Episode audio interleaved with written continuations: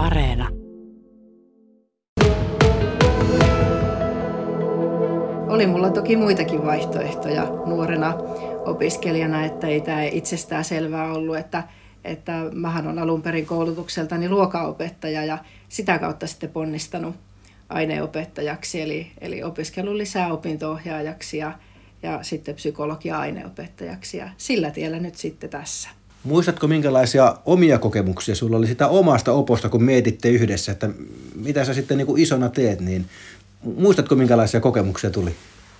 No kyllä mulla on aivan rakentavia kokemuksia ja hyviä kokemuksia siitä, että, että kyllä siinä varmaan yhdessä päädyttiin siihen, että opetusala voisi olla mun juttu. Jos se nuori Anu tuli sun juttusi nyt ja miettisitte yhdessä sitä tulevaisuutta ja hän kertoi sulle, että hei, mua ehkä opettajahommat kiinnostaisi, niin tuota, olisiko sulla jotain vinkkiä, tai mitä sä sanoisit sille, sille nuorelle Anulle, joka nyt pohtii sitä omaa tulevaisuutta, vaikkapa sitten nimenomaan opettajana? No kyllä mä ilman muuta rohkaisisin häntä, että, että kyllähän aina uravalinta lähtee nimenomaan siitä, että siis tämmöisistä kiinnostuksista ja, ja kyvyistä. Eli sitten me lähdettäisiin yhdessä pohtimaan, että, että mistä ne hänen kiinnostukset tulee ja myöskin, että mitä semmoisia taitoja hänellä olisi, mitä hän voisi sitten hyödyntää siinä ammatissa tai urassa, minkä hän itselleen haluaisi valita. Minkälaisista asioista opinto-ohjaajan työ tämmöisessä kannuksen lukion kaltaisessa paikassa täyttyy? Niin mitä kaikkea sä teet? No jos mä kerron esimerkiksi tästä päivästä, eli minkälainen työpäivä mulla on ollut, niin varmaan aika normi, jos näin voi sanoa. Eli mä aloitin tämän päivän pitävällä muutamia oppitunteja. Tuossa sitten mä ollut yhdessä välituntipalaverissa opettajien kanssa ja konsultoinut neuvoteluopettajien kanssa muutamista asioista, vastailu sähköpostiin, vastailu puheluihin, hoitanut muutamia vilmaviestejä. Sitten mulla on käynyt tässä tämän päivän aikana muutamia abiturientteja nimenomaan tämmöisessä uraohjauskeskustelussa ja ja nyt ollaan sitten tekemässä radiojuttua tässä vaiheessa. Uraohjauskeskustelu, minkälainen tilanne se on? No siinä jutellaan sitten, sitten nimenomaan näiden abiturienttien kanssa. Se kuuluu tähän vaiheeseen vuoden kiertoa, eli, eli vähän on erilaisia työtehtäviä aina riippuen siitä, että mikä, mikä vaihe vuodessa on menossa. Mutta tuota, niin, tässä vaiheessa tehdään niitä, eli, eli pyrin jokaista abiturienttia tapaamaan vähintään yhden kerran. Osan kanssa tavataan kaksi kertaa tai kolme kertaa, vähän riippuen, riippuen siitä, että minkälaisessa tilanteessa kukin on. Ja, ja sitten siinä mietitään ja pohditaan sitä, että minkälaisia haaveita ja minkälaisia kykyjä ja minkälaisia ominaisuuksia ja vähän toki realiteettejakin, että, että, että viittasit tuossa aiemmin itse asiassa siihen, siihen että, että kuinka paljon nuoret miettii tätä todistusvalintaa nykyään, niin miettii tosi paljon. Ja tässäkin mietitään sitä, että mihin se todistus sitten riittäisi. Mutta sitten puhutaan aina myös siitä, että on myös se toinen reitti ja kolmas reitti. Eli se toinen reittihän on se, että valintakokeella voi myös tulla valituksi. Ja sieltäkin kuitenkin iso joukko valikoituu valintakokeen kautta jatko-opiskelupaikkoihin. Ja sitten olemassa myös avoimen avoimen väylän reitti ja, ja sekin on semmoinen, minkä voi pitää mielessä, että, että jos todistuksella ei paikka avaudu, niin aina on myös muita vaihtoehtoja. Ajatteletko se niin, että tässä sun hommassa, niin kun jutellaan opiskelijoiden kanssa, miten, mitä heistä tulee isona tai mitä, mitä reittejä mahdollisuuksia on, niin näetkö sä itse semmoisen, joka pyrkii kannustamaan niin kuin sitä mielenkiintoa, unelmia kohti, että sä et halua välttämättä niin kuin – ampua alas semmoisia unelmia, mitä ehkä nuorilla on? No mä kokisin, että se olisi väärin. Että, että pitäisi torpata toisten unelmia, että kyllä ennemmin pitää kannustaa niitä unelmia kohti. Mutta sitten totta kai ohjaus on myös sitä, sitä että sitten tuota niin, mietitään myös realiteetteja, että minkälaisilla realiteeteilla tämä unelma voi olla mahdollinen. Onko nykypäivän nuorilla unelma-ammatteja, haaveita pääsääntöisesti, koska itse tuntuu, että silloin kun minä olin nuori joskus, joskus vuosikymmeniä sitten, niin se oli vähän niin, että jos nyt rupeat toimittajaksi, niin se on sitten niin kuin vähän eläkevirkaa. Sitten sit, sit, sä oot toimittaja lopun, lopun ikäis, mutta nykyään ammattia vaihdetaan montakin kertaa elämän aikana. Onko nuorilla kuitenkin yhtä lailla haaveita niin kuin meidän nuoruudessa? onneksi on.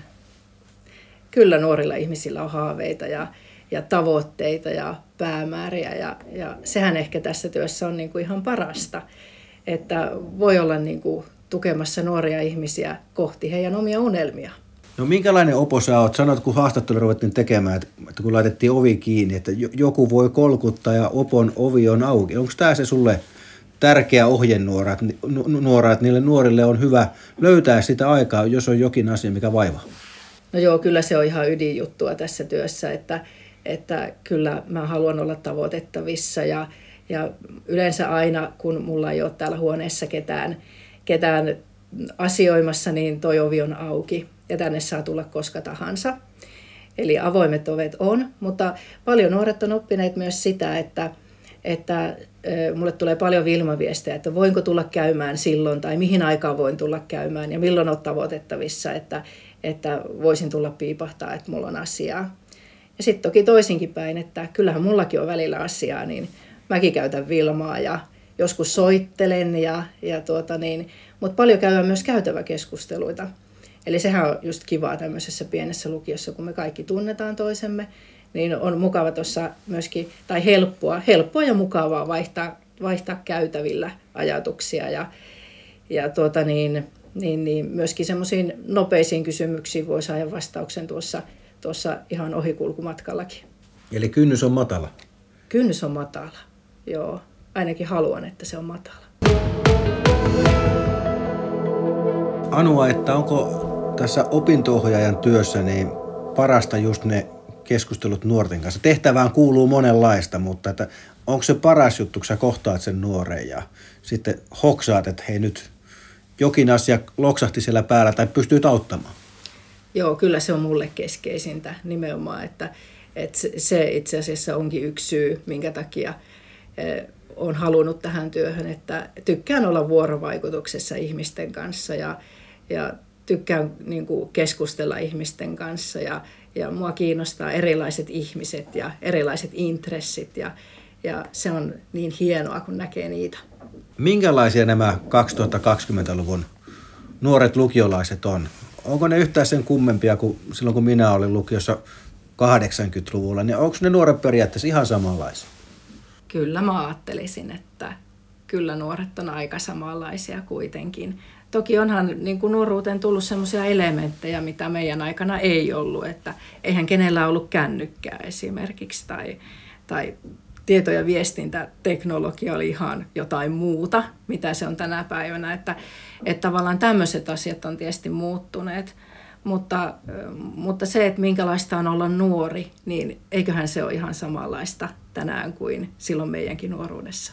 Mitkä ne suurimmat haasteet, jos mietit omaa työtäsi opintoohjaajana, niin mitkä on ehkä suurimmat haasteet, mihin toivoisit, että olisi asia ehkä jotenkin toisin?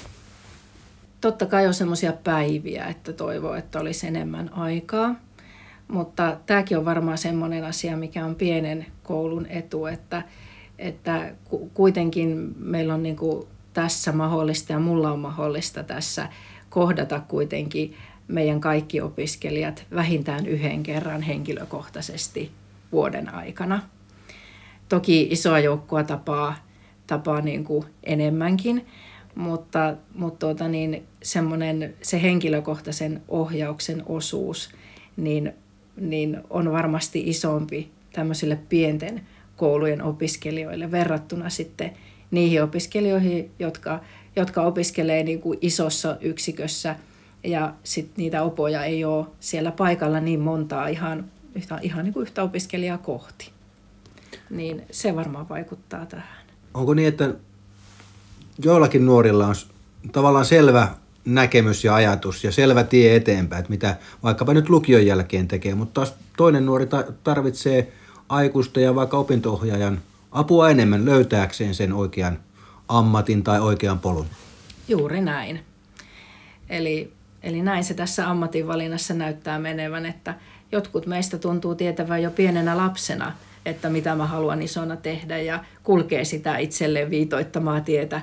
Tietä. Sitten osalle meistä tulee mutkia matkaa ja suunnitelmat muuttuu ja nehän saa muuttua saa muuttua ja vaihtua ja, ja saa tulla uusia unelmia ja ehkä omat kyvyt ja kiinnostukset realisoituu monesti lukioaikana enemmän ja, ja sitten tulee semmoinen ajatus, että, että välttämättä se, mihin mä sitten haluan opiskella, niin ei olekaan se sama, mikä mulla oli vaikka vuosi sitten.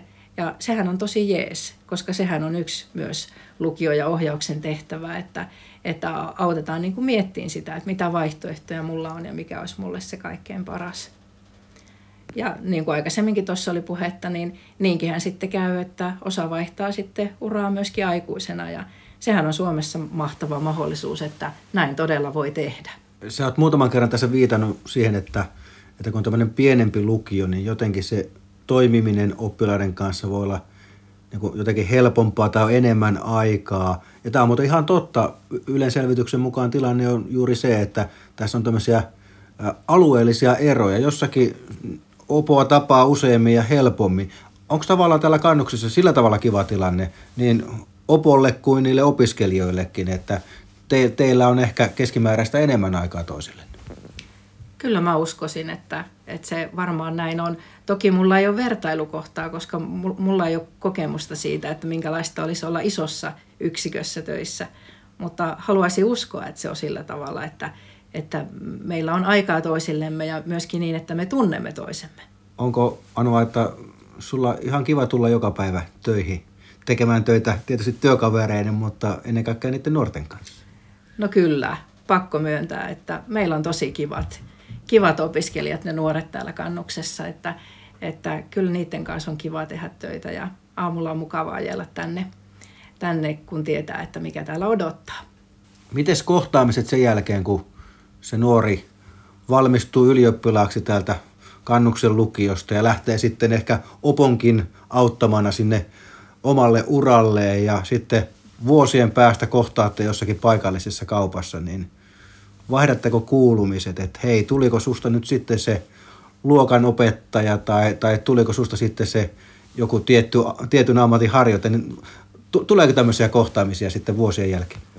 Tulee ja nehän on tosi kivoja kivoja. Eli, eli aika usein kyllä käy näin, että, että kun kohdataan, niin, niin vaihdetaan kuulumisia. Ja, ja joskus on toki käynyt näinkin, pakko myöntää, että kun kuluu paljon vuosia, niin mua tervehtii ihmiset, joista mä en heti hoksaa, että kuka hän on. Ja, mutta toki sitten muistan, kun tota, niin, ihminen kertoo nimensä, että kuka on kyseessä. Ja sehän on aina niin kuin ihan jotenkin tosi siistiä. Mahtavaa. No läikähtääkö sydämessä, jos tulee semmoinen tilanne, että joku sun entinen oppilas tulee vastaan ja sitten toteatte yhdessä, että hyvää kuuluu ja, ja se uravalinta meni nappi ja, ja sitten se, se nuori on päässyt elämässä eteenpäin, niin läikähtääkö silloin opon sydämessä? On se kivaa, joo.